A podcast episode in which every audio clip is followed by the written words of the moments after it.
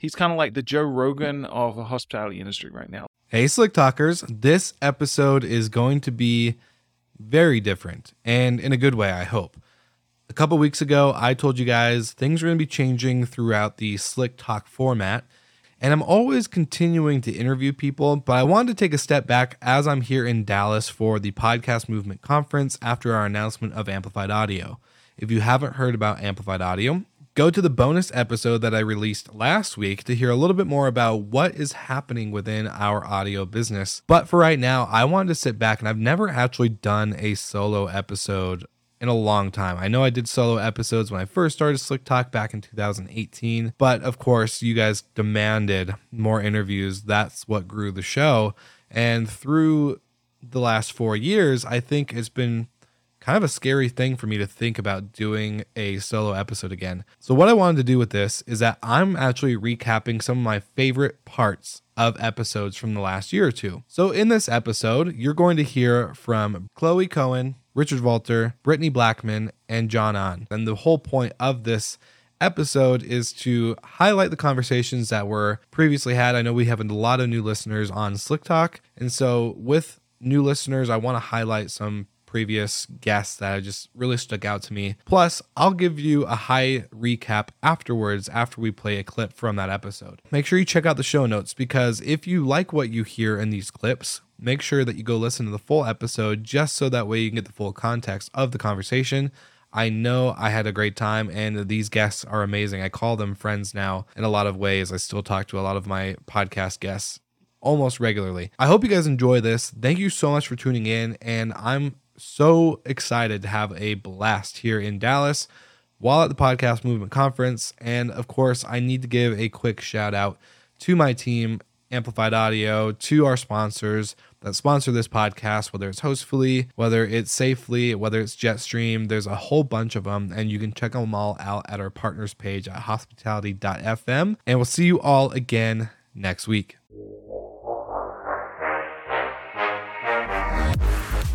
You're listening to Slick Talk, the hospitality podcast, a podcast for those who are in and around the hospitality industry who love, live, and breathe what they do. You can join us for candid and unscripted conversations with hospitality experts and founders as we go deeper into their personal stories while they're sharing their triumphs and trials that got them to where they are today. I'm your host, Will Slickers, and you're listening to an episode of Slick Talk, the hospitality podcast. Now, let's begin.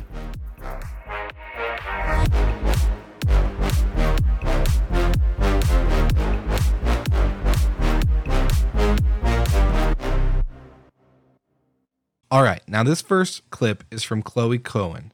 And Chloe talks about how these bigger brands are creating niche soft brands and the power of pretty much tapping into these unique experiences and these unique stays that people are really craving. And obviously, we've seen this before COVID, but COVID really drove this type of stay, this type of property type, this type of brand when it comes to hospitality, whether it's short term rentals, hotels, you name it. People are looking for something so different. I love everything that Chloe says in this clip. So go ahead, tune in. We're going to hear from Chloe right now. I think Airbnb disrupted the vertical and the niches are just popping up all over the place. And I think that they're going to continue being separate apps as all these soft brands are launched across the board. I do think that as these brands continue to launch their soft brands across the board, what's going to become more and more important is customer loyalty and the retention program. And that's where the omni channel marketing comes in that I mentioned in the beginning. It's creating this entire curated experience and having them say, I want to stay at a Chloe brand because I know it's sustainable and I'm going to sleep really well and I'm going to have all my amenities needed and beds and everything that I need is going to be there. And the quality of service is always going to be good. And so therefore I want to stay at a hotel Chloe. And I think that's going to keep happening. And I think that people as like I said, we have a privilege now, right? We have the privilege of saying, I want to glamp or sleep in a yurt or in a bubble tent. Back in the day, it's if you had an air conditioning, that was an amenity. Now it's if you have dirt, an amenity. but the truth is that we are getting more and more into humanity, more and more into our personal needs. And so people are just going to be a different type of traveler. So it's like, I'm a travel pod person, or I am the type of traveler that just like visits glamping sites around the world. So maybe there'll be one major Airbnb type site for glamping, but I do think that the soft brands will have to create the customer loyalty and then people are just going to keep booking those same sort of things. But I actually think that people are going to be looking for experiences. So they're going to start booking based on experience. So it's like, hey, honey, what are in the mood up? I've been in the office nine to five every single day. And we both know it's probably 18 hour days and yeah. I make a million dollars a year, but I want to have a farm to table experience. They're like, okay, let's book a ranch on Montana where they actually make you go pick the veggies in the morning and then they cook it for breakfast. So like the guy gets to feel like his hands in the dirt and he really gets to feel like experience. So he like loves it. Or the other way around, like you get to travel by experience. So I think that's where it's going to really become popular. So will there be separate, I don't even want to call them OTAs, but will there be like separate sites per experiential vertical? I don't know, but there definitely will be separate sites per like soft brand. Yeah. I, I totally agree. I follow along with that. And we recently did an episode about niche marketing and niche everything and how that's playing into a role with direct bookings or getting off platforms like Airbnb that are having such a huge demand in guest travel. You did say something earlier, and I want to revisit this because this is something that really gets me excited. And I love everything you've been saying. So I think this is going to be an episode for the record, just an FYI. But you talked about flexible living. So, like the hotel group where you're going to have like a residential aspect or maybe a wing or a floor and then the rest will be ran like a hotel.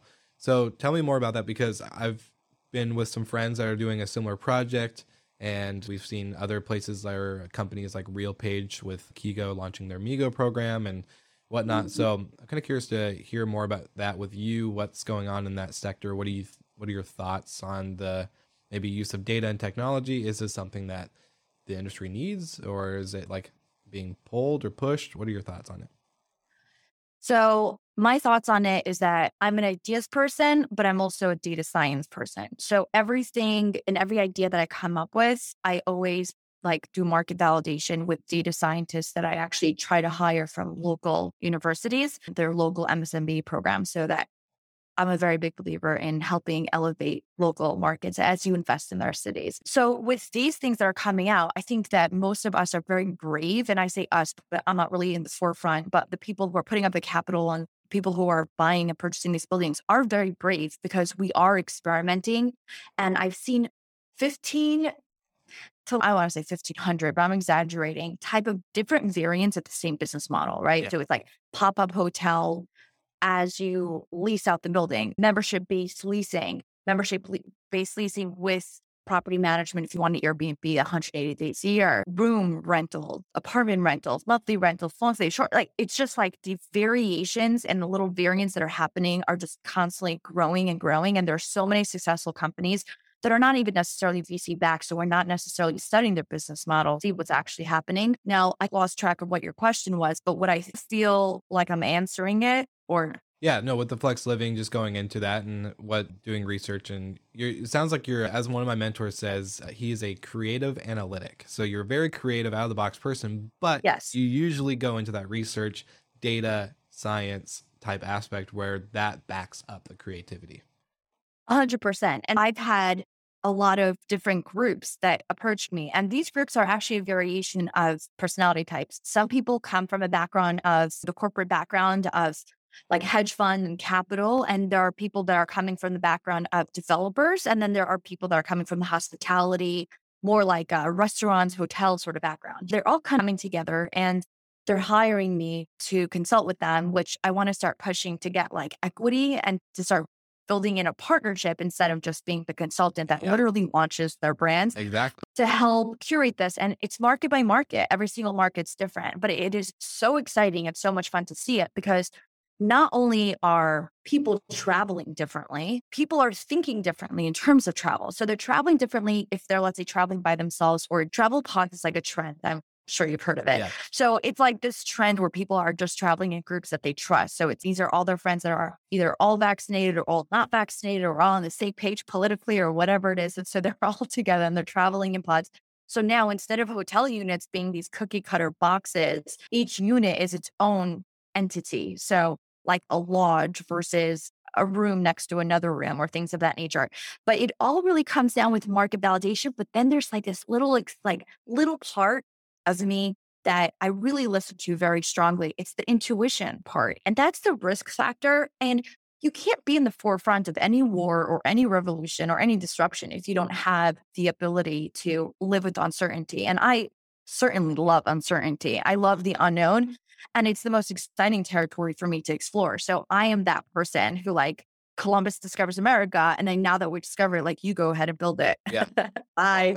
On to the next territory. But I think that this is a very fun territory to explore. And there's some intuition that plays into it. For example, do you put a spa in a place that has no spas, right? Will people come? Will they not come? Can you create a membership based workspace if they don't even have that concept? They don't understand even what co working is. So, like, how do you build things that are outside the parameters of data research? So now you can try to create like correlated audience and look at like look-alike audience and make correlations with audiences like in other states. So like this state has similar provisions as this state, and they have similar infrastructure in terms of transportation. What about taxes? A big thing like a tip tax, like government assistance, like opportunity zones. There's a lot of different reasons why people come. Corporate taxes, right? If you build, will they come? Like you have to look at all these different things, but then you can really start building out a picture and you can estimate how successful you're going to be in any given market. But the intuition part is the play part, but that's a lot of fun too because it's intuition. You can see it, you can feel the trend coming, yeah. but it's not as validated as the other hard data facts are. Okay, I hope you love that clip as much as I did. And now for this next clip that you're about to hear, it's from Richard Valtr, who is the founder of Mews. And I loved this episode. I literally was a geek fanboy when I got to sit down with Richard and talk about the philosophy of hospitality. So let's jump in and enjoy this clip from Richard. What are you guys doing different? Like, as is it the perfect example of what you've imagined, or is it still kind of held into that throne of like what the industry has created? No, I like. I think that um, you know when I first told my sister about all the different ways that she should be running the hotel, I think she kind of was like, whoa, whoa, whoa, whoa, like you know, there's there's things that work, and we're just going to go with that. And I think that that's the challenge for us, basically, yeah. as a tech company. We've got to make sure that it actually kind of works. So, you know, there, there's some like really, really cool, interesting concepts that have grown up around Mews. Basically, there's you know, there's um, hotels that don't have a standard check-in, check-out period, basically. Uh, because if, if you think about that, like, you know, I love your example of it. It's like, you know, I'm going to be staying six extra hours and I have to pay for 24, you know, but still like, it's actually not 24 hours. If you're checking in at 3 p.m. Yeah. and you're checking out at 11, you know, that's like, you're essentially kind of like giving somebody a, a 20 hour service basically. So yeah. you're even kind of like taking away those four hours. And I just think like you know, none of these things were built with the guest in mind. You know, like I think we ask hotel like guests to stand in the queue waiting for a key. You know, how is that of service to the guest?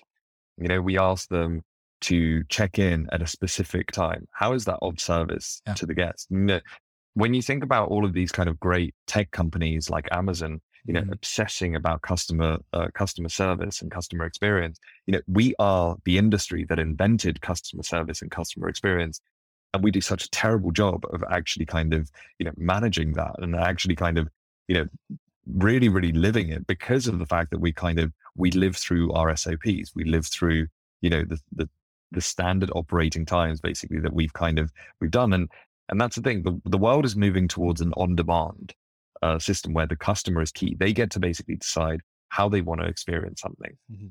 And if they don't get it within traditional hospitality, they're going to go elsewhere. And, you know, you've seen, for example, the rise of the Sonders of the world, yeah. you know, and, and these different types of models basically that are, you know, uh, the way that I see it is like at the end of the day, Airbnb just brings about a new way of structuring a hotel together mm-hmm. because it's essentially distributed inventory uh, much in the same way that cloud computing is distributed uh, software or uh, distributed kind of servers, basically.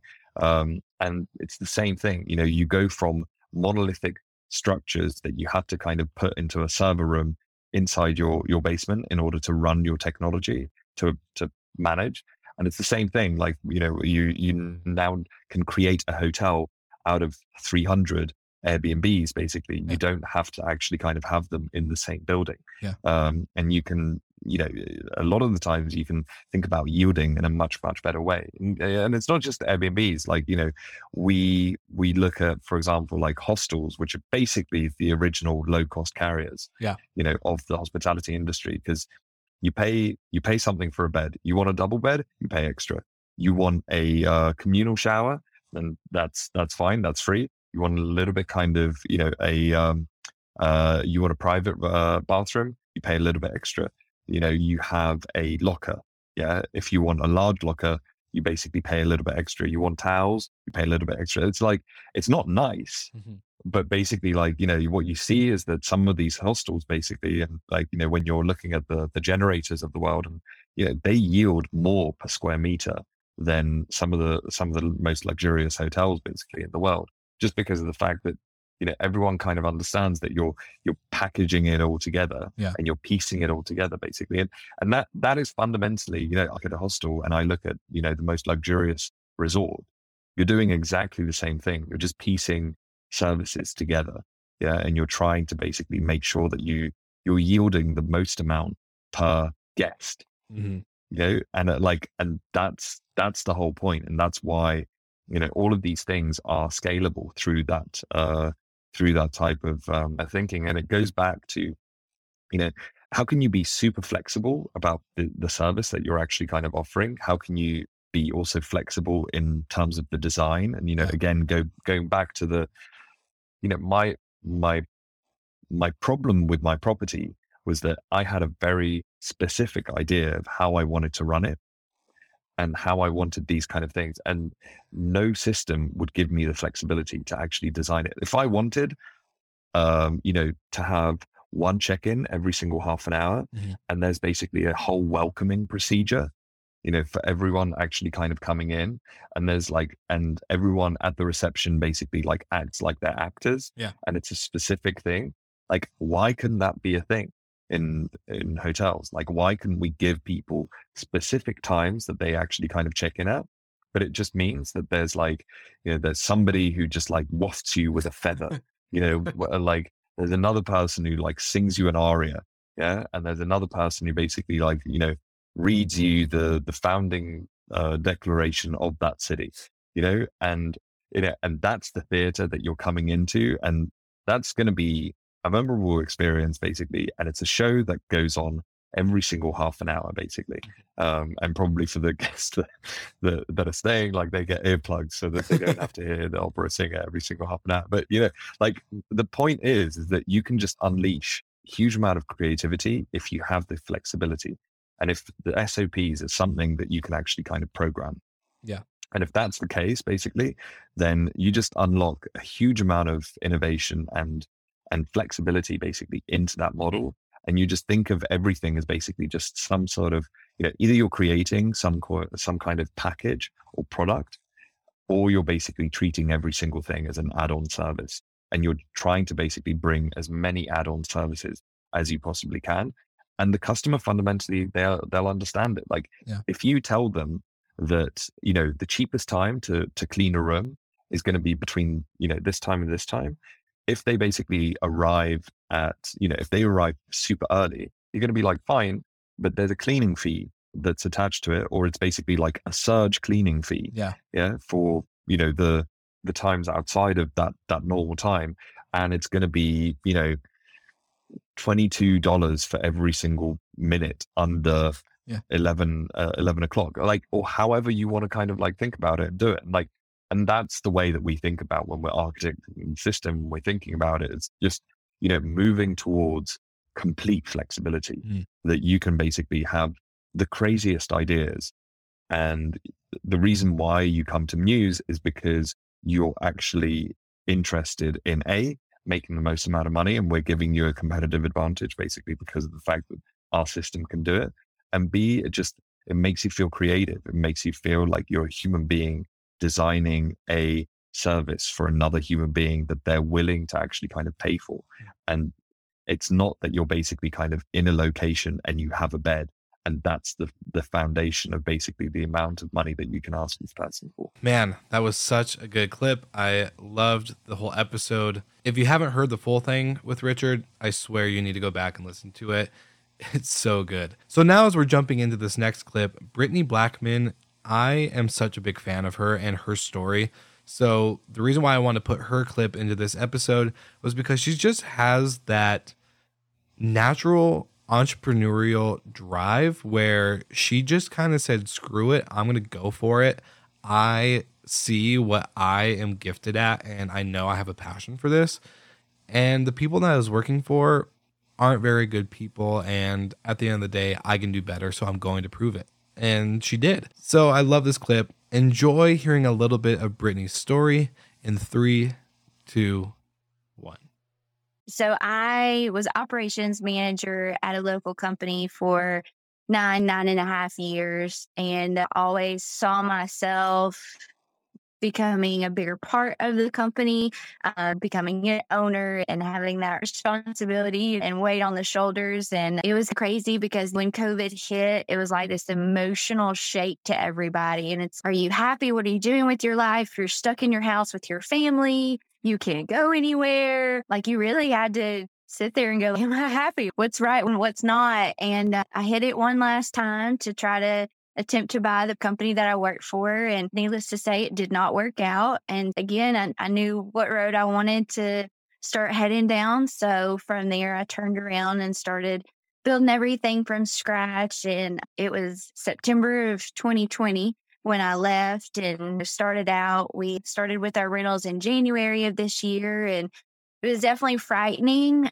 because yes, you're starting a, a, business in a pandemic, but I just I love the industry so much, and I just really felt like tourism is just one of those things in our world that's never going to go away. I couldn't agree more. And I'm curious, what were you doing before you got into vacation rentals? Was there any hospitality correlation prior? So I've always been involved in hospitality from a big level. Like um, I grew up in restaurants, I did retail. I'm originally from Georgia. I moved to Florida 11, 12 years ago. And I started doing sales down here. And so from that, I used to run back and forth on the harbor in Destin, taking pictures of all the fishing boats when they came in. I have to sell fishing pictures to the people on the boats. And that was like super fun, but definitely not something I wanted to do the rest of my life. So when I left from there, that's when I wound up finding the reservations position at a vacation rental company. And I didn't know what a vacation rental was. We definitely didn't have those in, or I didn't think we had them in North Georgia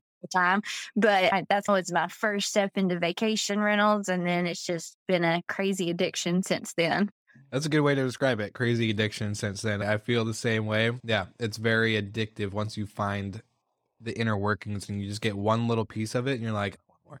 So totally understandable. I guess my next question to you then would be your biggest takeaways from doing operations at that previous company to then just starting Breathe Easy. One, I love the name of Breathe Easy. I love the brand. I think Breathe Easy is such a great way to describe what we try to accomplish as vacation rental managers and operators. We want our guests to have a breath of fresh air. We want them to relax and to really just understand that we're here to take care of them. And so, I guess for you starting this company, let's just dive into the biggest takeaways that you had from your previous experience that you brought to what you've created now. I think one of the biggest things I learned was just setting processes, or I should say, the importance of setting processes and always working on those processes if they need to change. You can't just be stale. And we did this this way 10 years ago, so it has to work. There might be one thing in your business you can do that way, but that's probably it. So that was one of the biggest things, especially as you grow. There's a difference in operating five rentals versus 100, 115, like when I left. So that was the biggest thing. I knew that, you know, I didn't have a team to rely on at the beginning. It was me doing 100% everything. So I had to have processes so I could be efficient. And then it honestly gave me like a dive into figuring out what all could go wrong. So that way, I, as I knew I was going to be building a team, I could try to set those barriers up so people wouldn't make mistakes as much if I knew what could happen in some things. So the organization and the processes was honestly just one of the biggest things. And then at the end of the day, here in Destin, it's a very competitive market. There's 6,000 rental managers here, I think. And so you have to have that communication with the owners. There's some owners who never come to their properties and they don't care. They just want rental income. That's not what I wanted. I wanted owners who actually cared about the breathe easy experience, that care about their properties and what they provide to the guests. And with that, they expect a lot of communication from me. They want their property kept well and organized. And if there's issues, communicate with them. I think those are two of the biggest things that I stepped into this knowing, okay, I've got to get processes set up so I can be efficient and I've got to make sure I picked my market of owners and then how do I communicate and keep those relationships with them. Such a good story from Brittany and how she just went for it. And she was super thoughtful throughout this whole process of starting her business. She knew she had to create systems and processes. And right out the gate, she wanted to be able to be efficient, not as a hectic host or as just a you know, put together brand that made no sense. She literally thought about everything. So it was just really cool to have this story with her and hear the development. And now this episode was recorded a while ago. So the numbers, some of the data and the information on where she was at at the time has definitely changed. So I highly recommend you check out anything from Brittany on LinkedIn. She's heavily engaged in the industry. Again, just really loved this clip with Brittany. And now to wrap up this episode, John on joins me on the podcast, and this clip is going to highlight our portion where we talked about the importance of entrepreneurship and how we integrate life balance with our personal day-to-day family friends social other you know things that we do outside of our business to then actually growing the business and why his why was so important to grow up with his kids and to be doing the things that his dad wasn't able to be doing with his son and you know all these other things. Listening back to this clip actually struck an emotion with me that I haven't felt in in a while since actually we recorded this podcast episode but you know not being super close with my dad and in my early childhood days this was just something that was super it's always like a soft spot for me if that makes sense. So i really hope you guys enjoy it. And so as you hear this clip from john on i really hope you enjoyed this episode. And maybe if you didn't make it this far if you did make it this far thank you just for tuning in and being a part of the podcast I really enjoyed making this. And so I think I'm going to keep doing this a little bit more, but I would love to hear your thoughts. So please reach out, connect with me on LinkedIn. That's the easiest platform for any type of messaging. Let me know your thoughts. Do you like these types of episodes or do you want me to go back to more interviews?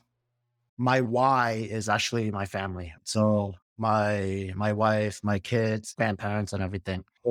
Part of why I started this crazy venture was so that I would have time with my family. I wanted to grow up with my kids. I didn't want to miss it and then be like, oh man, you guys are leaving leaving the house. And so that's part of the foundation. And I, I lose focus obviously sometimes, but that's the overall outline that that I work with. And then so between Ohana Stay and Tech Tape, to me, it's all the same thing, right? Yeah.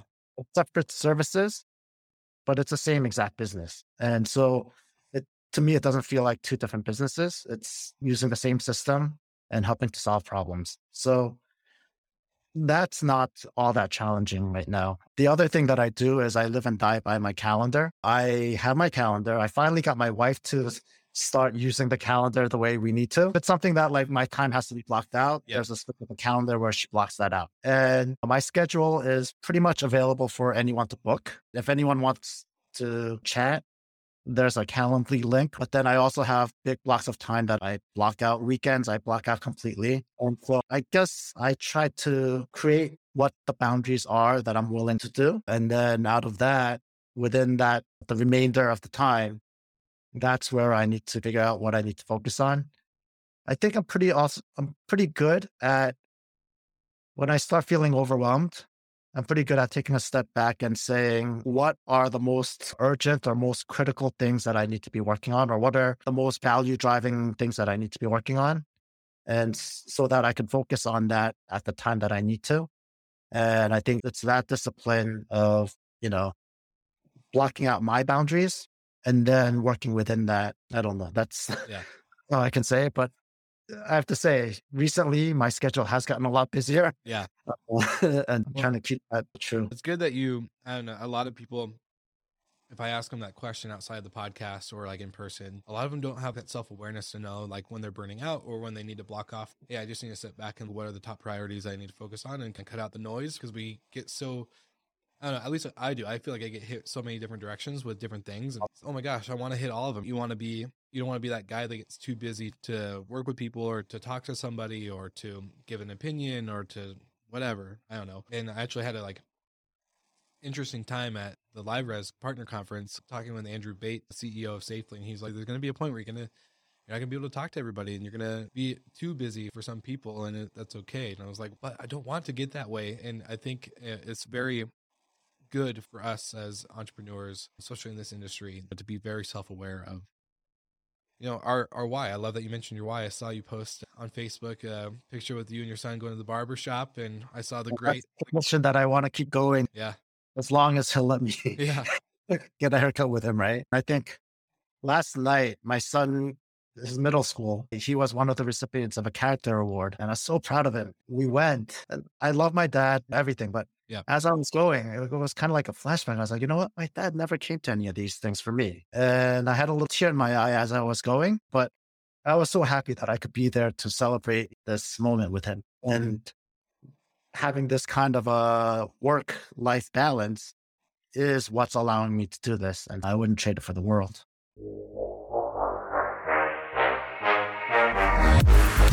Thank you so much for listening, and thank you to our show partners for making Slick Talk, the hospitality podcast, possible. We hope you enjoyed the show, and we would love to connect with you outside of the podcast. So you can follow us on all of our social media channels for daily hospitality content, or find us on slicktalkthepodcast.com. And don't forget to rate, review, and subscribe so you never miss an episode. I'm your host, Will Slickers, and we will see you guys all again next week.